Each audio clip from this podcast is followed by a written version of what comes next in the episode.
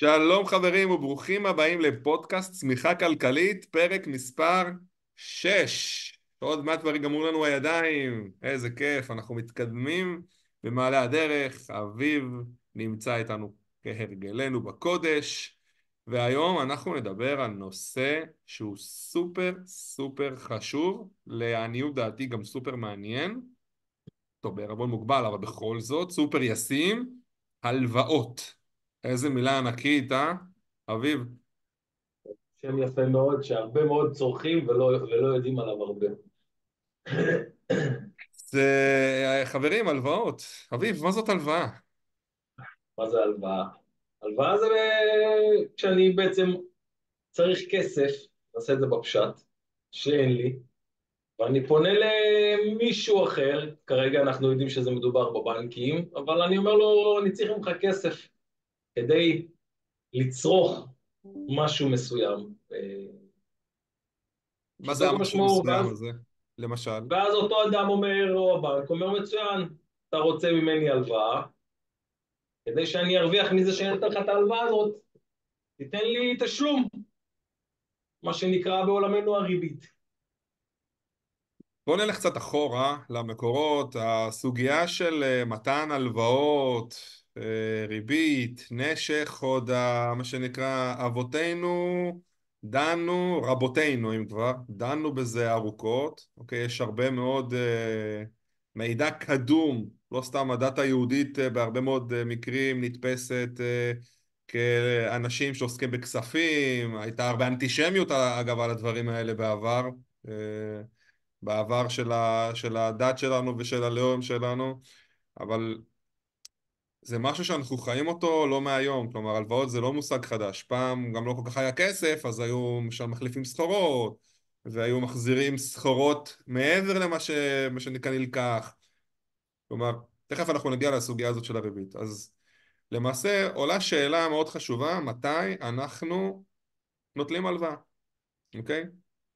יש הרבה מאוד מקרים שבגינם אנחנו נותנים הלוואות, אנחנו ככה ניתן איזושהי סקירה קצרצרה של מהן הסיבות שבגינן אנחנו לוקחים הלוואה. אז בואו נלך ככה מהקל לכבד. בואו נלך דווקא מהמקרים היותר טובים. רוצים לרכוש רכב, רוצים להחליף את המטבח, אוקיי? רוצים לעשות שיפוץ, בר מצווה, בת מצווש, רוצים לטוס לחו"ל, רוצים ללכת למלון, אוקיי? אתם מבינים כבר לאן אנחנו חותרים. כלומר, הלוואות אנחנו חיים אותן ביום יום אנחנו לא נוותר לכם, אנחנו נחבר את זה כמובן לתהליכים שאנחנו מדברים עליהם, אוקיי? של צמיחה, של כלכלת משפחה, של להבין מה אנחנו עושים. אז אנחנו רואים את ההלוואות האלה בכל מקום. בואו תספרו לי מתי הייתה הפעם האחרונה שלא ראיתם פרסומת להלוואה או לא שמעתם פרסומת להלוואה באיזשהו יום. חוץ אולי מביום שבת כי אתם לא פעילים בטלפון, אוקיי? שאתם לא ככה רואים טלוויזיה. או לא שומעים רדיו. אבל בגדול, ההלוואות האלה זה משהו שרודף אחרינו, נכון אביב? איפה שאנחנו לא הולכים, איפה שאנחנו לא מסתכלים או שומעים, או רק מרימים את הראש, או נראה איזה אוטובוס עובר עם פרסומת להלוואה, ונשמע את זה כמובן ברדיו, ונשמע את זה, ונראה ונשמע את זה בטלוויזיה, וזה בטח שבטח ירדוף אחרינו ברשתות החברתיות, אם רק עשינו, איך אומרים, אפצ'י, התעטשנו לכיוון איזה הלוואה, חיפשנו, עשינו לייק, ראינו משהו, זה משהו שמשך את אה, תשומת ליבנו, זה רודף אחרינו בכל הרשתות החברתיות, בכל הפרסום הממומן, אוקיי? כלומר, זה משהו שהיום בחברה המערבית חיה אותו, נושמת אותו, ובציבור שלנו פה בישראל, לדעתי, גם לא יכול לחיות בלעדיו. אנחנו תכף נדבר על זה. כמה אנחנו מכורים להלוואות, מכורים לאשראי הזה. ואביב התחיל ואמר שזה מה שאנחנו לוקחים אותו שאנחנו צריכים. אז בואו כבר נעלה שאלה שנדון בה גם בסיום. האם אנחנו באמת צריכים את ההלוואה? אוקיי? אה, ואיזה סוגים של הלוואות? תכף אנחנו נגיע תכף נגיע לזה. האם אנחנו באמת צריכים את ההלוואה? הזאת שאלה מהותית. אוקיי? ומתוך זה אנחנו גם נבין אוקיי אם אנחנו כבר צריכים אותה או שאנחנו חושבים שאנחנו צריכים אותה מה אנחנו נעשה איתה? אגב יש עוד הלוואות יותר מה שנקרא רציניות, כמו הלוואות אה, משכנתה, אוקיי, הלוואות לרכישה, הלוואות למינוף של נכסים, אוקיי, או, או הלוואות להשקעה, שאני משתמש בכסף ואני משקיע אותו, אנחנו כמובן נפרוט את כל הסוגים האלה של הלוואות. אה, בואו ננסה להתחיל באיזה שהם כמה הגדרות, אוקיי? שלמעשה מראות לנו, אוקיי? איזה הלוואות יש לנו. אז דיברנו מה זאת הלוואה.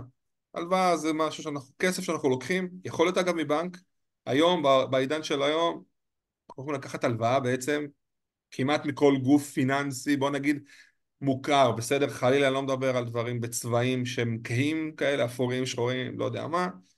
בואו בוא נלך על, ה, על הסביר. אז יש לנו היום בנקים כמובן, זה ברירת המחדל, יש לנו היום חברות אשראי, כרטיסי אשראי, יש חברות של הלוואות, כמובן משכנתאות, כמובן מימונים חוץ בנקאיים, יש הלוואות לעסקים, יש הלוואות בערבות מדינה, יש הלוואות שהן ייעודיות לדברים כמו לרכב, שיש חברות שמתמחות בזה, או הלוואות למשל לפאנלים סולאריים, שוב אני סתם זורק, יש מיליון סוגים של דברים, כלומר יש היום התאמה ממש מדויקת להלוואה, לצורך, לא רק זה, משהו ככה יחסית חדש, יחסית, כן? בעולם, בעולם הישראלי, מה שנקרא בשוק הישראלי, יש הלוואות שאנחנו כבר קונים אותן, מה שנקרא, בבית המכר. כלומר, אנחנו יכולים לקחת הלוואה בחנות או באתר האינטרנט שממנו אנחנו רוכשים, אוקיי? ואני אגיד, אני עכשיו בא ואני צריך לקנות מוצרים בכמה עשרות אלפי שקלים, אני עובר לבית ואני רוצה לקנות עכשיו את כל המוצרים. קח את זה משהו שהוא קלאסי, מוצרי חשמל, טלוויזיה, מקרר, מכונת כביסה, מייבש, תנור, מיקרו, אתם מבינים כבר את הרעיון. וזה סכום גדול, וכבר היום אני יכול לקבל הלוואה בחנות, כלומר החנות עצמה, המוכרן בחנות שאין לו כנראה רבע מושג במה זה הלוואה או, או מה הם התנאים לקבלת ההלוואה, לוחץ על כמה דברים ומגיש בקשה בשמנו ומקבל אישור במקום בשמנו ואפשר להמשיך את הבחירה. עד כדי כך זה רודף אחרינו, אוקיי? Okay? אה, אז בואו נתחיל להבין, בגלל שזה רודף אחרינו, בגלל שאנחנו קצת צרכנים, אני קורא לזה נרקומנים של הלוואות בישראל, סליחה למי ש... אם מישהו נפגע, אבל זה ביטוי כזה שהוא אמור לבטא איזשהו רעיון, אוקיי? אנחנו ממש מכורים להלוואות, אה, לטוב, לרע, עוד מעט נגיע לזה. בואו ננסה להבין באמת, קצת הבחן, ננסה קצת להבחין למעשה בין ההלוואות. אז בואו נדבר על שני מושגים אביב של מה זה הלוואת חוב ומה זה הלוואת מינוף. זה ייתן ככה לדעתי יעטוף את הסוגיה של ההגדרה של מה זה הלוואה בכלל. אז בואו נתחיל בהלוואת חוב, מה אתה אומר? אולי הכי טוב להתחיל מהלוואות חוב, כי ככה אנשים יותר יתחברו ויבינו באמת מה זה אומר. אה, קיימים מספר מגוון רחב של הלוואות כמו שבאמת ציינת, אבל אם מה שנקרא נגדיר אותם לשתיים, אז נקרא לזה הלוואת חוב והלוואת מינוף. מה זה אומר הלוואת חוב? כל דבר שאני מתחייב אליו, שבעצם הוא לא מייצר לי אה, הכנסה נוספת, הוא לא יוצר לי השקעה, אלא בעצם הוא רק מה שנקרא מכניס אותי לחובות. שזה באמת כמו שהדברים שציינת, בין אם אני צריך לקנות אה, רכב, או לקנות אה, טיסה לחו"ל, או טיול מסוים, או מכשיר חשמלי כזה או אחר שהתקלקל בבית, אה, כאשר, או מה עוד אה, פספסתי, בעצם כל דבר שאני קונה או רוכש, שאין לי את הכסף אליו, ואני הולך ולוקח הלוואה בשביל שהמוצר הזה יהיה אצלי בבית. כל הדברים האלה נגדרים לחוב. כשאני לוקח את ההלוואה הזאת, אני קונה רכב, אנחנו יודעים שרכב ברגע שהוא יוצא מהחברה, אוטומטית 20% במינימום יורד לו מהערך, ולכן הוא לא, הוא לא השקעה, הוא חוב. ולכן אנחנו מכניסים את זה כהלוואת חוב. מי יתר לזה? יש מה שנקרא הלוואת מינוף, כשאני רוצה ללכת ולרכוש משהו, שאני יודע שהוא יביא לי כסף, שהוא ייצר לי השקעה.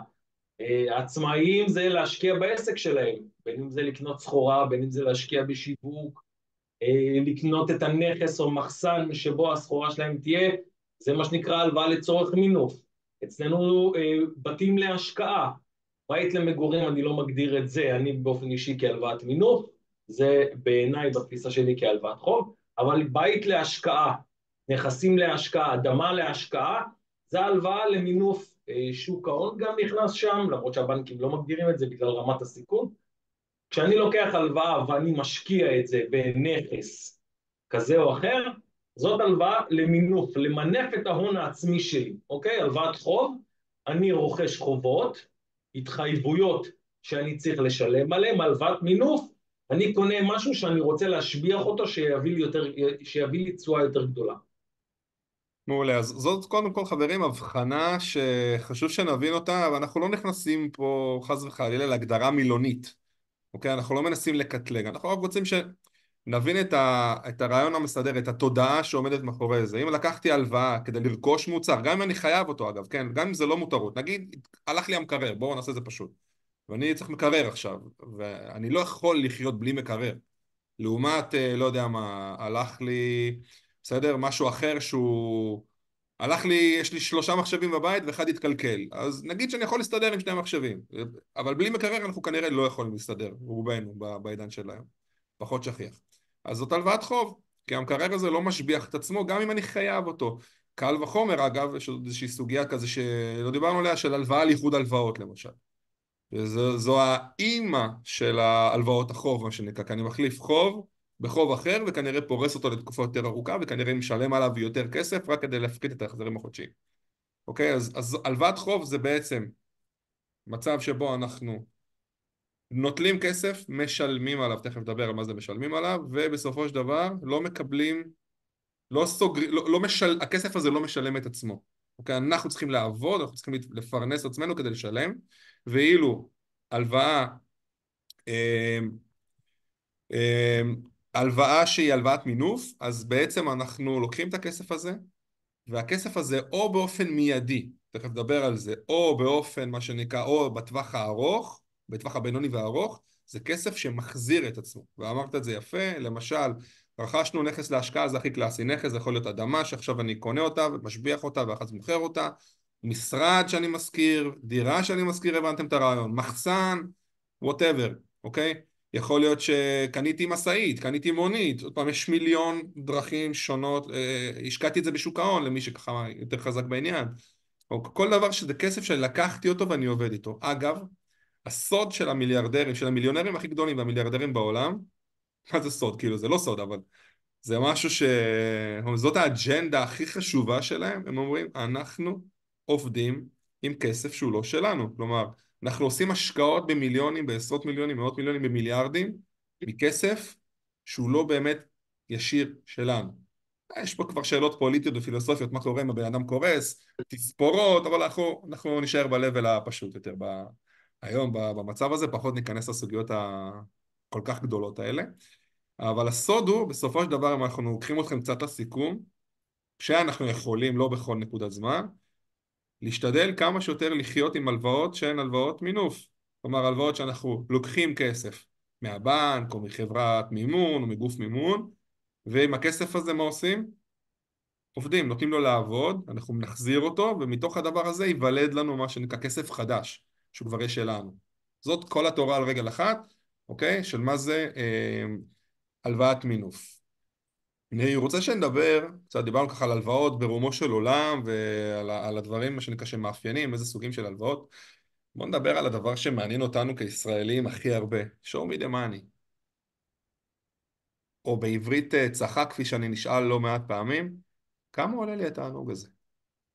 כמה עולה לי התענוג הזה? זה משפט שבטח גם אתה שמעת אותו הרבה מאוד פעמים, ואנחנו מתרגמים את זה למחיר הכסף, או בשורה התחתונה, לריבית ההלוואה. אז אביב, מה זה, מה זה הריבית של ההלוואה? כמו שאמרנו, כשאנחנו הולכים ולוקחים הלוואה, בן אדם לא אומר לנו, קחו 100 אלף, תחזירו לי 100 אלף. הוא רוצה תמורה לכסף שהוא נותן לכם. התמורה הזאת זה בעצם אומר כמה כסף אתה מביא לי אחרי שאני מביא לך, מה, כמה אתה מחזיר לי. היום המילה כמה אתה מחזיר לי מתורגם בשפה הפיננסית לריביות. מה ההחזר שאתה תיתן לי על הכסף שאתה לוקח. אוקיי? ישנם, אה, אני רוצה שבאמת אתה תסביר להם ותרחיב להם על זה יותר, אבל ישנם מגוון רחב של סוגים של אה, החזרים וריביות, לפי סוגי הצמדה מסוימים. אה, עליהם נקבע כמה אנחנו לוקחים. כמובן, לא כל הלוואה אנחנו חייבים לקחת, אבל מה שנקרא הריבית שנקבעת לנו על ידי הבן אדם, אפשר להתפקח איתה, אפשר לעשות איתה משא ומתן על סוגי ההלוואות, על סוגי ההחזרים, על סוגי הריביות גם שיש, אה, אבל בסוף זה נתון לשיקול, לשיקול אותו הבן אדם שאתם באים לקחת ממנו אותו, אותו בנק, אותו גופים, היום יש תחרויות גם, כמו שאתם יודעים, אה, בין הבנקים על, אה, והחוץ-בנקאי, על הלוואות ועל ריביות, שזה המשא ומתן שתמיד טוב לנו לקחת את זה, כי כמו שהבנתם היום, הלוואה זה הפך להיות טרנד בתקופה שלנו, כולם לוקחים הלוואות, כולם רוצים למכור הלוואות, זה עסק נורא רווחי, אז אני אשמח ככה שתסביר להם קצת יותר באמת על הריביות. אז ככה בוא נדבר קצת על הריבית. אז ריבית זה בעצם כמו שאמרנו זה מחיר הכסף, כלומר אני מקבל הלוואה אלא אם זאת הלוואה שקיבלתי אולי מבן משפחה או מגמח או, או מאיזושהי קרן אה, פילנטרופית כזו ואחרת שוב יש המון תצורות שאפשר לקחת בהן הלוואות. אוקיי? הלוואה זה גם מבן משפחה זה גם מהורים זה גם מאחים זה גם מחברים אז אומרים לנו אוקיי נגיד לקחתי מאה אלף שקלים אוקיי אבל תמורת זה שהקציתי לך את האשראי בסדר יש מה שנקרא מושג הקצאת אשראי אני כגוף מימון, בוא נדבר עכשיו על הלוואות uh, סטנדרטיות, אני כגוף מימון, לא משנה איך נקרא לו, אוקיי? מרוויח על הכסף הזה. אז יש לנו שני מושגים שאנחנו צריכים להכיר. אחד זה ריבית. מה הריבית של ההלוואה? זה המושג שאנחנו הכי מתחברים אליו. אתה קיבלת בשלושה אחוז, אתה קיבלת בשישה אחוז, אתה קיבלת בעשרה אחוז, ההלוואה שלי יותר טובה מההלוואה שלך, או ההלוואה שלך פחות טובה מההלוואה של, אה, של השכן שלך, אוקיי? אז הדבר הראשון שרובנו מסתכלים עליו, אגב גם המשכנתאות וגם בכלל, אוקיי?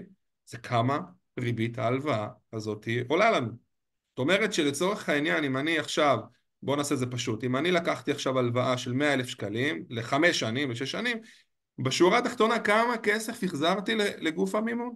אוקיי? נגיד החזרתי 120, החזרתי 130, אני לא נכנס פה כרגע בדיוק למספרים, לדקויות, אתם מבינים את הרעיון, זה המחיר של ההלוואה, לקחתי 100, בשורה התחתונה שילמתי, שילמתי, שילמתי, שילמתי למשך כמה שנים, אם זה משכנתה כנראה ליותר שנים, אם אני עכשיו עושה סיכום של העניין, אז אני רואה, אוקיי, כמה זה עלה לי בפועל, או, או לחילופין, אם אני בא לקבל החלטה איזה הלוואה אני לוקח, אני צריך להבין, א', את המושג של הריבית. בפשט, כמה שפחות ריבית, יותר טוב, יותר זול. לא משנה איך נהפוך את זה, אוקיי? אבל יש עוד שני מושגים שאנחנו צריכים להכיר. מושג אחד זה שהריבית לא עומדת בפני עצמה, כמו שאביב אמר. ההלוואה הזאת יכולה להיות צמודה למשהו, הופה, עכשיו אני מתחיל לסבך קצת העניין. מה זאת אומרת צמודה למשהו? אז יש לנו בגדול, ב... בוא נגיד בשוק הישראלי, אה, ארבעה סוגים של הצמדות. אני אתחיל דווקא בלא צמוד. יכולה להיות הלוואה שהיא לא צמודה לכלום, כלומר זאת הריבית ואין בלתה, אוקיי? מה שנקרא בשפה של המשכנתאות קבוע ולא צמוד, אוקיי? או משתנה ולא צמודה. אוקיי, אבל בואו נדבר על המונחים היותר בנקאיים כרגע, הלוואות בדרך כלל קצרות מועד. חלק מההלוואות קבועות לא צמודות, כלומר ההחזר החודשי לא יזוז, לא ימינה, לא שמאלה, מיום נטילת ההלוואה ועד היום האחרון של ההלוואה. תמיד אגב בהחזר הראשון ובאחרון יכולים להיות כל מיני הפרשים קטנים ושינויים אבל אתם מבינים את הרעיון. פלט, כלומר אם הייתי יכול ככה לקחת אה, סרגל אז הייתי מצייר דף חלק, הייתי מצייר קו ישר לגמרי. אז זאת הלוואה שהיא לא צמודה. אוקיי? יש לנו עכשיו עוד שלושה סוגים של הצמדות. סוג אחד שהוא שכיח מאוד בישראל זה הלוואה שהיא צמודה לריבית בנק ישראל או הלוואה בעצם שהיא צמודה לפריים זאת אומרת שיש לנו ריבית, יש לנו ריבית שיש לנו יותר נכון מרווח מסוים, נגיד שזה פריים בהלוואות הרגילות הקמעונאיות, פריים פלוס שתיים. מה זה פריים פלוס שתיים? אוקיי? אז פלוס שתיים זה מרווח שיש לנו שהוא קבוע, לא משנה היום או ביום האחרון של ההלוואה, הפלוס שתיים הזה נשמר, זה כאילו פלוס שני אחוז בריבית. סתם דוגמה, כן, אני לא נכנס פה טוב, לא טוב, זה דיון אחר, בהזדמנות אחרת. אבל לחילופין יש לנו את הפריים, הפריים זו ריבית בנק ישראל שמפורסמת אחת לכמה שבועות, שישה, שמונה שבועות, תלוי בנסיבות, אוקיי? זאת אומרת שהפריים נכון ליום הקלטת uh, הוובינר הזה, סליחה הפודקאסט, אז הפריים עומד על 6.25 אחוז, זאת אומרת שההלוואה שהיא פריים פלוס 2 לצורך העניין, היום בעצם היא לא, היא לא 2, אנשים טועים לחשוב על זה, והיא גם לא 6.25 ריבית בנק ישראל, היא 6.25 פלוס 2. זאת אומרת שבשורה התחתונה הריבית שלנו היא 8.25 אחוזים. אם היינו מקליטים את הפודקאסט הזה לפני שנה ושמונה חודשים בערך, אז הריבית בנק ישראל הייתה 1.6. אז לפני שנה ושמונה חודשים, לא משנה מתי אתם רואים את זה, רק תבינו את הרעיון, כן, יכול להיות שתראו את זה בעוד כמה שנים והמספרים יהיו אחרים, אבל אם היינו מקליטים את זה כשהריבית הייתה 1.6, אז 1.6 פלוס 2 היה 3.6 ולא 8.25. זאת אומרת שהלוואה שהיא צמודה לפריים יכולה בעצם לנוע. כלומר, ההחזר החודשי יכול לעלות או לרדת או להישאר אותו דבר כתלות בריבית בנק ישראל. כלומר, בנק ישראל מפרסם את הריבית, בגדול בתשלום העוקב, בתשלום הבא או בעוד שני תשלומים, תלוי מתי זה יוצא, מתי זה נכנס לתוקף, ההחזר החודשי יכול להשתנות. לטוב, לרע, שוב אנחנו לא נכנסים לזה. אחד היתרונות בהלוואה שהיא צמודה לפריים היא שלפחות הקרן לא עולה אף פעם. כלומר גם אם כבר יש הצמדה, אז הקרן לא מושפעת. עכשיו יש עוד שני סוגים של הלוואות. אחד יחסית שכיח במשכנתאות וגם בהלוואות, פחות מהפריים אבל עדיין שכיח, זאת הלוואה שהיא צמודה למדד המחירים לצרכן. פה זה קצת, יותר, פה זה קצת עובד אחרת. אנחנו משלמים, אוקיי, את ההחזר החודשי, אבל יתרת הקרן צמודה לאותו מדד המחירים לצרכן. זאת אומרת שיכול להיות מצב, אוקיי, שאנחנו משלמים מצד אחד החזר חודשי, אבל בצד השני, מה קורה? הקרן גדלה. כי כל הקרן שנותרה לנו, יכול להיות שזה 50 אלף, 10 אלפים, 100, שק... 100 שקלים או 100 אלף שקלים או מיליון שקלים, זה לא משנה, כל הקרן צמודה למדד המחירים לצרכן, ולכן נוצר פה מצב, זה בעיקר שכח במשכנתאות, שאנחנו משלמים מצד אחד והקרן בצד השני ממשיכה לגדול כל הזמן ואז ההחזרים החודשיים הולכים וגדלים. אוקיי? שוב זו תורה שלמה, לא ניכנס אליה כרגע. אה, פחות בריא מה שנקרא להלוואות ארוכות טווח, בוא נגיד ככה, או להלוואות בסדרי גודל מאוד גדולים. ויש לנו עוד סוג אחד של הלוואות שהוא פחות שכיח בטח בהלוואות הרגילות, שזה הלוואות שצמודות למטח, אוקיי? למטבע חוץ, כמו למשל יורו, דולר ויין, זה, אלה ההצמדות השכיחות ביותר, אבל זה בוא נגיד יותר הלוואות מאוד ספציפיות או ספציפיות במשכנתאות, פחות שכיחות בהלוואות הרגילות. עכשיו אני רוצה שנדבר על בעצם על עוד משהו שהוא מאוד רלוונטי, שזה נקרא לוח סילוקין, אוקיי? יש אה, כל מיני סוגים של לוחות סילוקין, אבל בואו נדבר על השכיח ביותר, לוח סילוקין מסוג שפיצר. גם אם תיקחו הלוואה במשכנתה וגם אם תיקחו הלוואה, כל הלוואה כמעט, אתם תראו שרשום לוח סילוקין או סוג החזר שפיצר. מה זה אומר השפיצר הזה? שפיצר זה השם מי שהמציא, לא זוכר משהו שפיצר, כמה אה, לקחו את זה מה שנקרא ועשו את זה נורא יצירתי, אבל במה מאופיין לוח סילוקים מסוג שפיצר? וזה לא משנה מה משך ההלוואה, שנה, חמש שנים, שלושים שנה, ארבעים שנה. לוח סילוקין שפיצר בגדול מה הוא אומר? הוא אומר שההחזר החודשי הוא תמיד יהיה אותו דבר, נגיד שזה, ניקח דוגמה של הלוואה שהיא לא צמודה, שהיא, אומרים אין לה הצמדה, ההחזר החודשי הוא כל הזמן אותו החזר חודשי אוקיי? אז בתקופות הראשונות אנחנו משלמים מתוך מה ששילמנו, נגיד שילמנו עכשיו שלושת אלפים שקלים, אני סתם זורק, אוקיי? שיהיה לי קל לחשב. שלושת אלפים שקלים בהחזר החודשי, אז נוצר פה מצב שבתקופות הראשונות, בעיקר בשנים הראשונות או בחודשים הראשונים, שוב, תלוי מה משך ההלוואה, תכף נדבר על זה, רוב הכסף בתקופה הראשונה הולך בכלל למרכיב הריבית ולא לקרן, בחלוקה גסה של בין רבע לשליש הולך אך ורק לריב... לקרן, ואילו כל השאר הולך לריבית. ואז לאט לאט המגמה הזאת מתהפכת ככל שנוקפות השנים, עוברות השנים, ובסוף בסוף אנחנו יכולים לראות שההחזר בלוח סילוקין, תסתכלו בכל לוח סילוקין שיש לכם בהלוואה. אנחנו יכולים לראות שהחזר נגיד הוא אותו החזר כל הזמן, אבל בתוך החלוקה הפנימית אנחנו נראה שמרכיב התשלום על חשבון הקרן הולך וגדל, ומרכיב התשלום על חשבון הריבית הולך וקטן. אבל בשנים הראשונות, קחו בחשבון שהבנקים או גופי המימון בכלל, הרווח שלהם זה בעיקר בשנים הראשונות. למה? מתוך ידיעה שאולי אחר כך תרצו למחזר את המשכנתה, או שתקבלו את המשכנתה או את ההלוואה, סליחה, או שתקבלו איזשהו כסף ותרצו לכסות אותה, או להחליף את זה בהלוואה אחרת, ואז מה קורה? קורה פה משהו שחשוב מאוד לשים לב אליו. יכול להיות שאנחנו משלמים נגיד 3,000 שקלים בחודש, אז בואו ניקח דוגמה, שתי דוגמאות. אם אני בתקופה הראשונה משלם שני שליש מהמשכנתה הולכות ל... למרכיב הריבית, זאת אומרת שמ... ורק שליש לקרן, קח את הדוגמה הראשונה, זה אומר שרק אלף שקלים ירדו מהקרן, זאת אומרת שאם הייתי חייב מאה אלף שקלים ושילמתי שלושת אלפים שקלים, רוב האנשים אומרים? אה, אני חייב תשעים ושבע אלף אחרי חודש. זהו, שלא. אני חייב תשעים ותשע אלף, אוקיי? או תשעים ותשע אלף מאתיים חמישים אם זה שלושת רבעי. אני אסביר למה אני מתכוון. שני שליש אוקיי? משלושת אלפים זה, שיהיה קל חשוב, אלפיים. זאת אומרת שאלפיים שקלים בתקופה הראשונה של ההלוואה, לאן הלכו? הלכו לריבית. כלומר הבנק הרוויח את החלק הזה, ואילו רק אלף שקלים ירדו מהקרן. אם זה שלושת רבעי, בסדר? אז 2,250 הלכו לריבית ורק 750 ירדו מהקרן. זאת אומרת שבחודש הראשון לצורך העניין, כדי שיהיה קל לחשב, אני חייב לבנק לא 97,000, אמנם שילמתי 3,000, אני חייב בין 99 ל-99,250, שוב, אני לקחתי את זה רק כדוגמה. זה משהו שהוא ממש חשוב לשים לב אליו, כי הרבה מאוד אנשים אומרים בואנה אני כבר משלם תקופה, שוב בהלוואות בעיקר, היום גם יש הלוואות צרכניות, אולי עוד מעט ניגע בזה, שאפשר להגיע גם לא משכנתאות ל-10 שנים, 15 ואפילו 18 שנים. יש פתרונות אשראי, לא לכל אחד, אבל, אבל יש פתרונות אשראי כאלה. יכול להיות מצב שאנחנו משלמים איזושהי תקופה ואנחנו לא רואים נגיסה משמעותית בקרן בשנים הראשונות, אפילו אם ההלוואה לא צמודה לכלום. זה בדיוק הסינדרום, זה בדיוק הסימפטום. חייבים, חייבים, חייבים לשים לב לזה, כי אתם יכולים למצוא את עצמכם באיזושהי עוגמת נפש. לכן אתם מקבלים, אתם חותמים על הלוואה לפני, ובטח שגם אחרי, אתם מקבלים לוח סילוקין. בלוח הסילוקין הזה, הצעה שלי, לא להסתכל עליו ולפחד ממנו ולזרוק אותו לפח, או לזרוק אותו באיזה מגירה, או לא יודע מה. תעיינו בו רגע. זה מה שרובנו עושים, אוקיי? לא מסתכלים. תעיינו בו. מה אתם יכולים לגלות? בדיוק את מה שאמרתי כרגע. ואם ההלוואה צמודה למדד או שזה, אז בכלל ההחזרים גם עוד יותר יכולים לעלות, כמו שאמרתי בדוגמה הקודמת.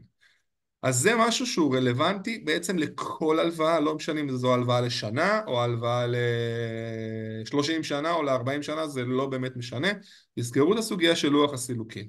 עכשיו עוד משהו שאני רוצה לדבר עליו בעצם זה סוגיה של טווח קצר מול טווח ארוך. אז תראו, סוגיה שכל הזמן עולה, ולא משנה אם זה הלוואות קצרות או הלוואות ארוכות, אוקיי? אה, וצריך לקחת אותה בחשבון, שעל גמישות אנחנו משלמים. מה זאת אומרת? בטווח הארוך. זאת אומרת שההלוואה שאני לוקח, את אותה הלוואה, נגיד באותה ריבית, שיהיה קל לחשב, בסדר? אם אני לוקח אותה לחמש שנים או לעשר שנים, אז יש פה איזשהו ביצה ותרנגולת, בואו נדבר על זה. אם אני לוקח הלוואה ואני משלם עליה באותה ריבית לצור, לצורך ההשוואה לחמש שנים, אז בשורה התחתונה יקרו שני דברים. אחד, אני אסיים אותה יותר מהר, מן הסתם, בחמש שנים לעומת עשר, אוקיי? ההחזר החודשי הוא יהיה הרבה יותר גבוה. למה? כי אני צריך לדחוס, נגיד, את אותם מאה אלף שקלים בחמש שנים, במקום בעשר, באותה ריבית. אז מה, מה יקרה? שההחזר החודשי בחמש שנים יהיה הרבה יותר גבוה, ואילו בעשר שנים, לדוגמה, יהיה ההחזר החודשי הרבה יותר נמוך, אבל עכשיו הפוך על הפוך. ככל שאני אקח את ההלוואה לפרק זמן שהוא יותר קצר, היא תעלה לי בשורה התחתונה, בטוטל, כן, אני עושה סכימה הרבה יותר זולה, היא תהיה הרבה יותר זולה מאשר הלוואה שנלקחה, אותה הלוואה שנלקחה לעשר שנים, או כמובן לתקופות ארוכות יותר. אני נותן את זה כדוגמה, בלי מספרים כרגע, רק שנבין את הרעיון. אז צריך לקחת בחשבון שאין פה תשובה נכונה, כל מה שאני אומר זה לשם המידע. אין פה תשובה נכונה לשאלה הזאת. בסופו של דבר, בתנאי מעבדה, עדיף שההלוואה תהיה כמה שיותר קצרה. אבל זה לא תמיד אומר שזה נכון. משני טעמים, א', כי זו לא האסטרטגיה שלי, וב', כי אני לא יכול. למשל, יכול להיות שאני, הבנק מאפשר לי לקחת הלוואה לחמש שנים, אבל החזר החודשי הוא יהיה לי כבד. אנחנו רוצים בסוף, שנקרא רווחה. ויכול להיות שאני אאלץ בלית ברירה לקחת אותה נגיד לעשר שנים. למרות שאני יודע שבעשר שנים אני אשלם יותר כסף מאשר בחמש שנים באותה ריבית. אפילו אם יהיה אפילו הבדל בריבית, נגיד, פחות שכיח, אבל נגיד שלחמש שנים זה חמישה אחוז ולעשר שנים זה ארבעה אחוז. עשר שנים יהיה לי יותר יקר עדיין, למה? גם כשהריבית יותר זולה, כי אני משלם יותר פעמים, משלם יותר תשלומים של ריביות והצמדות ככל שיש. אז קחו לכם את זה בחשבון, אוקיי? הסוגיה הזאת של הטווח קצר מול טווח ארוך, אוקיי? זו סוגיה שהיא מאוד מאוד מאוד חשובה והיא לא אומרת שזה טוב או זה לא טוב. מאוד חשוב לי שנבין את הנקודה הזאת. אין כמעט אף פעם נכון ולא נכון. מה יש נכון ולא נכון, אוקיי? זה הסוגיה של איך בוחרים את ההלוואה, אביב. בוא נדבר על זה מבחינתי אחד הדברים הכי... בוא נדבר על האינסטנט הזה שאפשר ככה ללחוץ על כפתור, אה, לא צריך אפילו לדבר עם בנקה, לא צריך... אה, כפתור אפליקציה, הנה באתר של הבנק, הנה בזה, מציעים לי בוא ניקח, אוקיי? אל מול, אוקיי? אה, סוגיה של המיקוח, כלומר, מה המחיר שאני משלם על המהירות ועל אה, חוסר הצורך הזה בלדבר עם בן אדם, מה שנקרא, ללכת רחמנא ליצלן להיפגש עם בן אדם. בוא נדבר על זה. אז קודם כל מה שנקרא היום, אה, בגלל שאנחנו בעידן נורא טכנולוגי ויש נגישות רבה מאוד, אז באמת כל ההלוואות מונגשות לנו בפלטפורמות נורא מגניבות, זה תשאיר פרטים פה, תלחץ פה, שולחים לך אפילו ב-SMSים, הלוואה מהירה, אה, מי נכון או לא נכון, טוב או לא טוב, לא רלוונטי, תיכנס לאפליקציה של הבנק, תיכנס לאפליקציה של חברת האשראי, אה, בעיקר עכשיו שסוף שנה ואנשים רוצים, מה שנקרא, הבנקים רוצים לעמוד ביעדים, מפציצים אותך אפילו באזורים האישיים של הפנסיה שלכם, של הבתי ההשקעות שלכם, אתם תראו עכשיו, תכניסו כספים לסוף שנה ובואו קחו הלוואה מהירה בקליק. אז אה, הנגישות לקחת הלוואה בלחיצת כפתור היא, היא סופר אה, מהירה והיא נמצאת בכל מקום, ובן רגע הכסף עובר אליך, זה יכול להיות ב, בתוך יום עסקים אחד או תוך יומיים או שלושה. יחד עם זאת, החשיבות של זה אל מול המיקוח, הוא שכשפה, כשאני לוחץ ומאשר, אני מקבל את זה כדיפולט, כאיזה ברירת מחדל של מה שיש לי. אה, וכמו שאמרנו לכם, וטחנו בנושא הזה באדיקות, כדי באמת שתבינו את חשיבות המיקוח. כמו שאמרנו, אה, היום לקחת הלוואה זה פרה חולבת. כולם רוצים להיות שם, כולם רוצים שתיקחו מהם הלוואה, אה, רווחים מאוד טובים יש שם במי שרוצה, מי שמוכר הלוואות. ופה יש לכם את האקסטרה אלמנט כדי לבוא ולקחת התמקחות, ולבוא ולחפש את התנאים הכי טובים. בסוף, כמו שאמרנו, לקחת הלוואה זה לא עניין של נכון או לא נכון, זה עניין של צריך או לא צריך. אה, ואם אני רץ ולוחץ בלחיצת כפתור בן רגע, כי עכשיו אני לחוץ לכסף, אה, אל מול אם נערכתי נכון לרגע שאני אצטרך הלוואה, יכול להיות שאני אשלם על זה יותר, רק על המהירות הזאת וה, והלחץ שלו, של, שלא נערכתי לדבר. ובמיקוח מאוד חשוב שתשימו את זה, ואם אתם יודעים שאתם צריכים לקחת הלוואה ובדקתם את זה ונערכתם כמו שצריך, ההתארגנות לזה וההיערכות לזה, זה נותן לכם את הזמן לבוא ולחפש ולהתמקח, וזה מה שאנחנו רוצים שתעשו, כי היום יש אה, לא מעט מקומות שיציעו לכם אה, הלוואות בתנאים נוחים, אני לא אגיד טובים או רעים, אלא בתנאים נוחים יותר, שיעמדו בהיתכנות הכלכלית שלכם.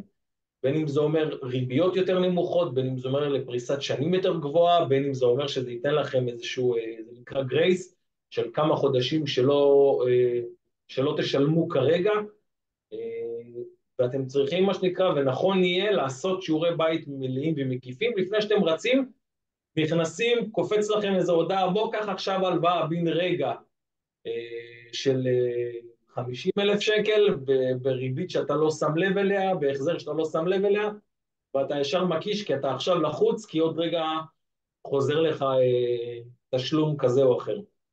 אז חשוב מאוד, תעשו בירורים, דרך הקופות פנסיה, שיש שם אפילו הלוואות חברתיות שהן בתנאים מאוד נוחים, אפילו בבנקים, אם אתם רוצים להישאר, תתמקחו איתם, עכשיו זה סוף שנה, אה, הם יציעו לכם תנאים טובים, כי המטרה שלהם עכשיו זה למכור הלוואות ולעמוד ביעדים האלה, אז לפני שאתם מתפתים ללחוץ על הכפתור ולאשר, תעשו, פנה אליי לבנקאי ותתמקחו עם הבנקאי שלכם, תשיגו תנאים טובים.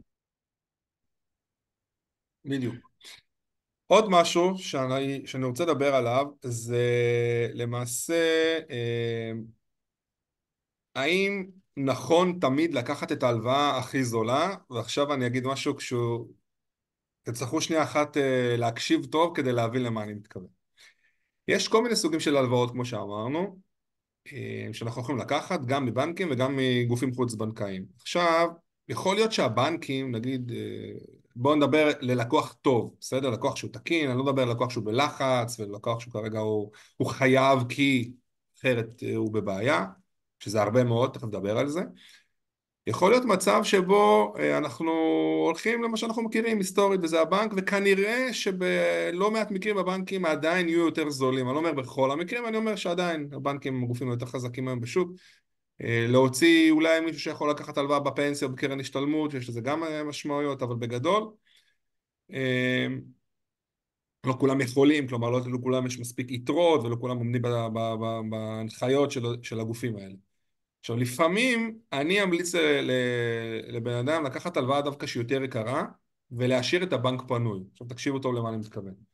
לפעמים אנחנו נגיד צריכים הלוואה ואני יכול לקבל את אותה הלוואה בבנק בריבית יותר זולה ואני יכול לקבל את אותה הלוואה בגוף מימון חיצוני אוקיי? שהוא לא תופס לי את המסגרות, מה שנקרא, של האובליגו בבנק, ודווקא אני אגיד לו, ועכשיו זה הולך הפוך על הפוך, אני אגיד לו, תיקח את ההלוואה גם היא יותר יקרה, הוא איך אתה אומר לי, אתה אמור להגיד לי הפוך, אני אומר לו, לא. אז גם פה נקודה למחשבה. אין פה המלצה לעשה או לאל תעשה, אלא אני אומר נקודה למחשבה. את הבנקים אנחנו צריכים בשביל הדברים היותר כבדים, הדברים היותר חשובים, מה שנקרא בחיים, עם סכומים בדרך כלל היותר גדולים. ולכן בהרבה מאוד מקרים אני אמליץ למישהו, בעיקר אם הוא צריך איזושהי הלוואה גדולה, אה, ואני יודע שהוא יצטרך אולי עוד כסף בהמשך, בעיקר בעלי עסקים וכדומה, נגיד להם, תחשבו טוב, אולי בואו נשאיר את הבנק פנוי לדברים אחרים, כי אם אנחנו עכשיו ניקח את אותם 100 אלף שקלים בבנק, מה יקרה אביב? זהו, חסמתי מה שנקרא, אני חסום כבר עכשיו בבנק, לא בגלל שאני לא בסדר, בגלל שכבר יש לי עומס מסוים, הבנק רואה כמה אני מכניס, כמה אני מוציא, איזה התחייבויות יש לי. ויכול להיות מצב ששווה לחשוב עליו, שכדאי דווקא לקחת הלוואה קצת יותר יקרה בחוץ, לא בצורה קיצונית יותר יקרה כמובן, ולהשאיר לי מקום פנוי כדי שהאובליגו הבנקאי שלי יהיה יותר אה, מרווח אם אני אצטרך עוד מימון. זה לא שהבנק לא מסתכל על כל המימונים שיש לי, אבל זו איזושהי נקודה למחשבה שאני רוצה ככה שתחשבו על זה. זה הולך קצת הפוך על, אל מול כל מה שאמרנו עד עכשיו, אבל יש פה איזשהו היגיון, שוב, לא בכל מקרה, לא בכל מצב, לא לכל אחד. אז עוד, עוד איזושהי נקודה ככה מעניינת. אני רוצה שנדבר על הסוגיה של uh, מתי לוקחים הלוואה וזה רלוונטי למישהו בעל עסק בעל עסק וזה רלוונטי למישהו בעל עסק שזה הבית שלו, דיברנו על זה הרבה, שהבית שלנו זה גם עסק לכל דבר. אז תראו, רוב האנשים מתי הולכים uh, לבקש את ההלוואה? שנייה לפני או שנייה אחרי מה שנקרא, שהם uh, זקוקים לה באמת באמת שכבר חייבים. ומה שאביב ככה ניסה קודם להגיד ואנחנו רוצים לחזק את זה, זאת הסוגיה של אנחנו לוקחים את ה... עדיף שניקח את ההלוואה צעד אחד או שני צעדים לפני שאנחנו באמת צריכים אותה. למה? כי אז אנחנו באים ממקום של כוח, יש לנו זמן, אנחנו לא בלחץ, אנחנו יכולים להתמקח עם הבנק הזה, יכולים להתמקח עם בנקים אחרים או עם גופים אחרים, יש לנו, אנחנו לא בלחץ, אנחנו באים בעמדה שאנחנו יכולים לבוא להגיד לבנקאי, אבאלה, הכל בסדר, אני בסדר, הכל תקין, תן לי את ההצעה הכי טובה שלך כי אני גם אבדוק את זה בעוד מקומות אחרים. כשאנחנו באים כשהמערכת הפיננסית בכללותה מריחה מה שנקרא, מריחים מרחוק. היום גם עם כל דוחות האשראי, אתם יודעים, מאוד קשה uh, להסתיר את המצב, בוא נגיד ככה. או הרבה יותר קשה מבעבר, אם, אם, אם נשתמש במינוח המדויק. בשנייה שיעריכו שאנחנו צריכים, קודם כל יסמנו אותנו, זה מה שנקרא, בצורה כזו ואחרת, ימרקרו אותנו, זה יעלה.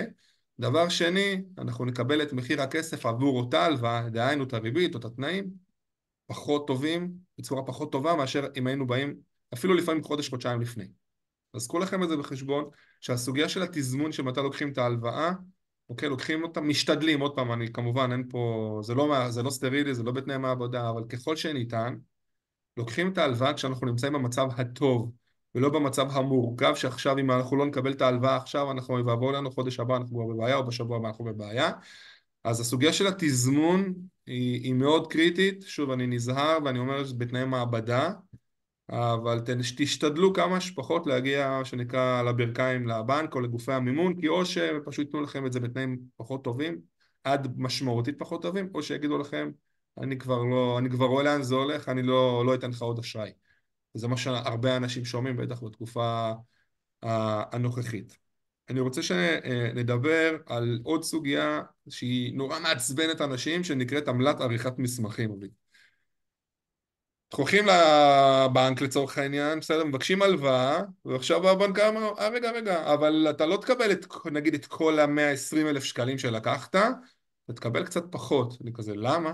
על מה אני... למה, מה, הקנס הזה? לקנס הזה קוראים עמלת עריכת מסמכים. אוקיי? עכשיו זה גם רלוונטי להלוואות שאנחנו לוקחים אותן אה, גם לא בבנק, סתם לתת את כדוגמה. ברוב המקרים עמלת עריכת המסמכים היום עומדת על 2,000 שקלים סדר גודל, אוקיי? אה, ל-100 אלף שקלים, נכון? אז, אז, אז מה שקורה למעשה שאם אני לקחתי עכשיו 100 אלף שקלים, אתן לכם טריק תכף, ויש לי עמלת עריכת מסמכים של 2,000 שקלים, בחשבון הבנק שלי יופקדו הלכה למעשה 98 אלף שקלים.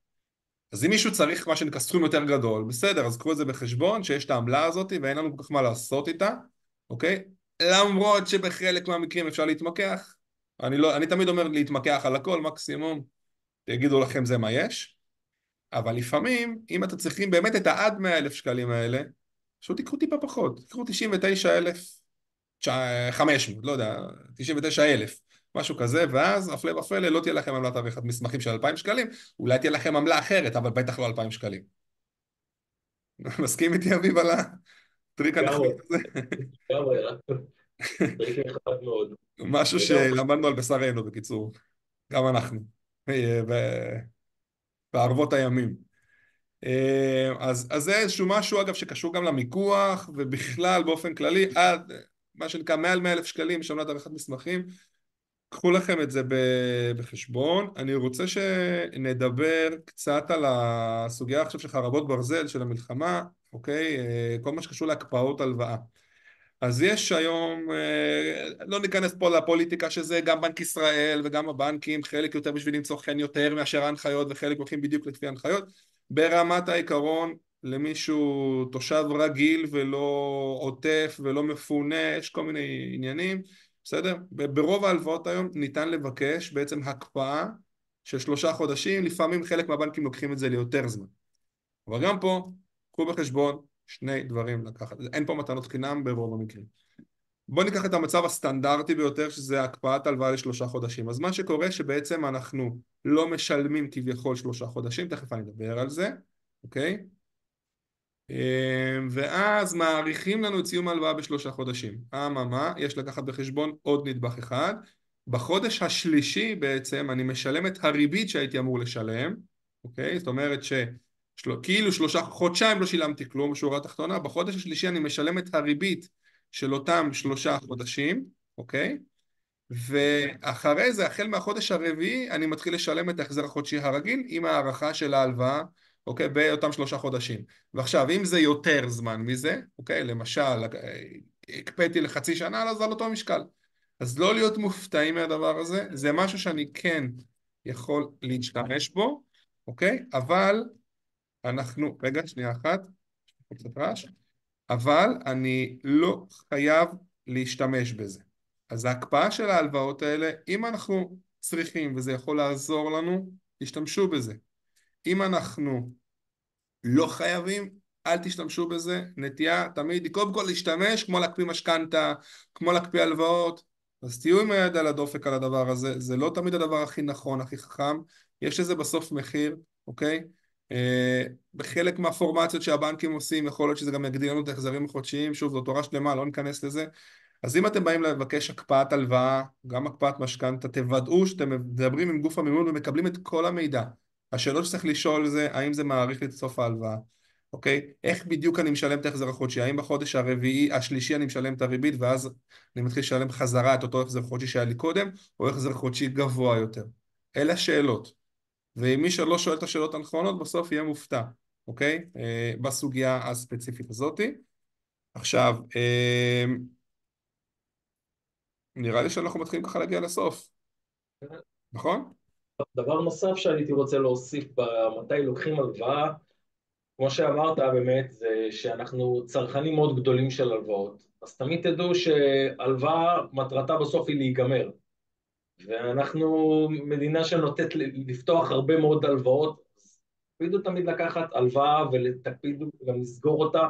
אני רואה את זה קורה שוב ושוב, שאנשים לוקחים הלוואה, ואז אחרי זה לוקחים עוד הלוואה, ואז מחזירים את ההלוואות, ועוד פותחים הלוואה. יש פה איזשהו ריסייקל תמיד של הלוואות שקורה בתא משפחתי או בתא עסקי. אה, אז תמיד תדעו שגם כשאתם לוקחים הלוואה, שיש תכנון ו- ו- ומטרה לסגור אותה. לא בסוף לקחת הלוואות ולמחזר אותן ולחיות בתוך ההלוואות האלה, אה, כי כמו שאמרנו, הלוואה זה לא טוב או רע, אבל צריך לדעת את ההיתכנות ואיך לבנות נכון כשלוקחים הלוואה ואיך להיערך לדבר הזה שנקרא הלוואה. כי כמו שבאמת אריאל אמר, זה לא תמיד תהיה הלוואה זולה ביותר, זה גם לא תמיד תהיה הלוואה נוחה ביותר. אה, כשאני לוקח הלוואה, אני בונה את זה בתוך תמהיל, בתוך התזרים העסקי או התזרים הפיננסי של, של העסק או של הבית, ואני רוצה לדעת שאני עומד בה, יכול לעמוד בה, אני בנוי לזה וגם אני רוצה לסגור את זה, בין אם זה בזמן הקצר ביותר או בזמן הארוך ביותר, אה, בהתנהלות הנכונה ביותר, בסוף אני רוצה לדעת שהיא לא תחזור עליי ואני אקח עוד הלוואה כדי לסגור עוד הלוואה, אה, כי אנחנו משועבדים להלוואות. אני רואה את זה, והדירוגים האלה ניתנים לראות כמה הבנקים וכמה אה, המדינות פתוחים בהלוואות ובמשכנתאות. זה משהו שאתם צריכים לדעת לקחת אותו בחשבון מאוד גדול. אתם לוקחים, אל תיקחו הלוואה לשנתיים בשביל לממן טיסה לחו"ל, אם אתם כל שנה טסים לחו"ל, ואתם יודעים ששנה הבאה אתם תצטרכו לקחת עוד, עוד הלוואה, לצורך העניין. זה אגב משהו שמאוד מאפיין בעצם אה, את תרבות הצריכה המערבית ובכלל, משהו שאפשר אפשר להאשים את ה, מה שנקרא גורמים חיצוניים, בסדר? שדחפו לנו והרגילו אותנו והפרסומות, אבל בסוף בסוף בסוף יש לנו אחריות על מה שקורה לנו, מה שנקרא בחשבון, אוקיי? הם עסקים צריכים למכור לנו, אנחנו צריכים לדעת אה, לא להתפתות. כן, מה זה עוד 500 שקל בהחזר החודשי? מה זה עוד 1,000 שקל? אבל זה לא שזה החליף משהו אחר בתנאים יותר טובים. פחות, אני פחות רואה את זה בעצמי עם הלוואה, שמישהו אומר בואנה, אני יכול לקבל הלוואה יותר טובה, בסדר? אה, ואני עכשיו אחליף אה, הלוואות פחות טובות, אני אשלם פחות, אוקיי, זה מצב מעולה מבחינתי. אבל כשאנחנו לוקחים הלוואות, בטח לצריכה שוטפת, שזה אפילו לא מכסה כלום, זה רק מוסיף לנו על ההחזרים החודשיים כל חודש, ועוד פעם אין פה חצי גרם של אצבע מאשימה כמובן, כי אנחנו חיים פה בתנאים מאוד קשים, אבל אתם מבינים את הרעיון, שזה הלוואות של מותרות, שגם ככה מעמיסות לנו על התזרים החודשי, זה הופך את האירוע להיות מאוד בעייתי, כי זה מגדיל לנו את ההחזרים החודשיים. ואז במצבים האלה מגיעים אל אבי ומגיעים אליי, בוא תציל אותי. עכשיו מה עושים? שוב אמרנו סוף מעשה במחשבה תחילה, זה בדיוק הסוגיות האלה, כלומר, עד כמה שניתן, אני לא מדבר על בן אדם שקנה כי היה צריך ניתוח חירום, או כי לא היה לו אוכל בבית, שוב, צריך לראות איך הגענו לזה, זה כבר שאלה אחרת, אבל ברמת העיקרון, הרבה מאוד אנשים חיים מעל אה, רמת ההכנסה שלהם, בוא נגיד ככה. עוד פעם, עניינים של אה, עולם מערבי, שוק מערבי, קפיטליזם, לא ניכנס לכל התיאוריות הפילוסופיות, מה שנקרא, או ברומו של עולם, אלא בשורה התחתונה, אה, אנחנו מגיעים לאיזושהי נקודה שבה אנחנו צריכים להבין, כמו שאביב אמר, חבר'ה, זה התקציב, זה התזרים. אם אנחנו נמשיך לקחת הלוואות, ולא משנה מה הסיבה, ואנחנו לא, ואנחנו לא נחליף אשראי באשראי, אנחנו רק נגדיל את ההחזרים, בסוף אתם תבואו אלינו ל-SOS, ואגב, לא תמיד יהיה אפשר לעזור. אני אומר מראש. אני, אני גם רוצה להוסיף, שלא יהיה איזושהי אי-הבנה או בלבול, תשלומים בכרטיס האשראי זה הלוואה לכל דבר. אם עשיתם עשרה תשלומים, יש לכם כרגע הלוואה בכרטיס האשראי. עד שלא תפרעו אותה, זה מתווסף להלוואה שלקחתם מהבנק או מהחוץ בנקאי. גם צ'קים. גם צ'קים, גם החזר קבוע בכרטיס אשראי. זה הכל, מה שנקרא, יושב תחת ההגדרה של הלוואה מבחינתנו. של הלוואת חוב, לא הלוואת מינוף, בסדר? עכשיו, לא משנה מה הסיבה, אנחנו לא נכנסים כרגע להגיד לכם זה בסדר, זה לא בסדר, או לתת ציון לכל, דבר, לכל שורה. אבל קחו בחשבון שנקודת המבט צריכה להיות כזו, האם זה ועוד זה ועוד זה, גם אם זה לעשרה חודשים, אז בעשרה חודשים הקרובים אני משלם עוד איקס כסף כל חודש. איפה זה תופס אותי בתזרים החודשי, אוקיי? האם אני בתוך התזרים וזה בסדר, או שאני מעבר לתזרים. ואז אנחנו מגדילים עוד פעם את המינוס. ואז מה קורה? חוזר חלילה, לוקחים הלוואה, אה, זה לופ אינסופי בעצם, אתם כבר מבינים את הרעיון, בטח למי שעוקב ואתם מתחילים להבין את הרעיון של הלופ האינסופי הזה. אנחנו מדברים עליו כל הזמן. אז לסיכום, דיברנו איתכם הרבה מאוד על הלוואות, אגב, אני חושב שאנחנו יכולים להמשיך לדבר עוד כמה שעות, אבל אנחנו גם רוצים, מה שנקרא, שיהיה תהיה איזושהי תמציתיות מסוימת ושיהיה ברור שהמסרים יהיו ברורים. שורה תחתונה, לכו קחו הלוואות חכמות, תתכננו, תמיד עד כמה שניתן, אני מדגיש, תבואו בזמן, לא בלחץ, תסתכלו על כל המכלול, אביב אמר את זה קודם מאוד יפה, זה, זה לא רק הריבית וזה לא רק הנוחות וזה לא רק הנגישות, זה גם התזמון וזה גם האסטרטגיה הפיננסית שמאחורי ההלוואה, האם אני צריך לקחת אותה דווקא מהבנק או דווקא לא מהבנק, אפילו במחיר קצת יותר גבוה, האם נכון לקחת אותה לפרק זמן קצר או לפרק זמן ארוך, מה זה הריבית הזאת, אוקיי? שהיא בהרבה מאוד מקרים, מקרים ניתנת למיקוח, אלא אם אנחנו עושים את זה מול מכונות, ואז כנראה שפחות נקבל מיקוח, בסדר, אם בכלל. כשאנחנו עושים את זה בלחיצת כפתור, או משלמים על מה שנקרא על הנוחות, כנראה בתנאים פחות טובים ברוב המקרים. וכמו כל דבר, לתכנן, לשבת, לעשות את זה בתזמון הנכון, כדי שבסופו של תהליך תקבלו את התנאים הכי טובים שאתם יכולים, ותהנו מהכסף שלקחתם. נכון? לקחנו קצת משהו שהוא נתפס כפשוט, שזה לקחת הלוואה והראינו לכם כמה מורכב הוא יכול להיות וכמה נכון הוא יהיה אם תדעו להבין אותו ולהתאים אותו לצרכים שלכם. אני מקווה שלא בלבלנו אתכם יותר מדי. אה, במידה וכן, אתם יודעים שיש לכם איך לפנות אלינו, נעזור לכם אה, בכל דרך אשר תהיה. ועד הפעם הבאה. עד הפעם הבאה, אה, מקווים שכבר יהיה בשבוע הבא, שוב נראה מה ההתרחשויות, עם עוד תכנים מאוד מעניינים, אז תודה למי שראה, צפה, האזין עד הסוף, אנחנו נשתמע בקרוב. ביי, להתראות.